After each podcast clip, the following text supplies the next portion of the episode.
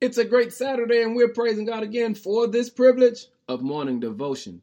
And let me thank all of you for listening and sharing these messages because together we're making history. Our focus today is stand firm.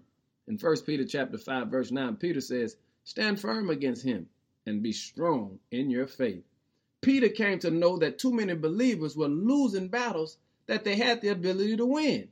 But the reason they kept losing them because they did not stand firm in the Lord.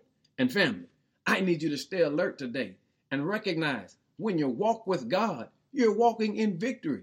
But you've got to trust God. You've got to stand firm on the words of God. See, you've got to understand that the power is in your tongue. And you got to speak to what's standing in front of you with authority, with conviction. Why? Because you can stand firm on God's word. Listen to what he said. He says, stay strong in your faith. And I have enough faith to tell you this. The devil can't have my mind. The devil can't have my joy. The devil can't have my peace. The devil can't have my family. The devil can't have my finances because I serve a God who is able. And today I'm standing firm on his word because I'm trusting in him.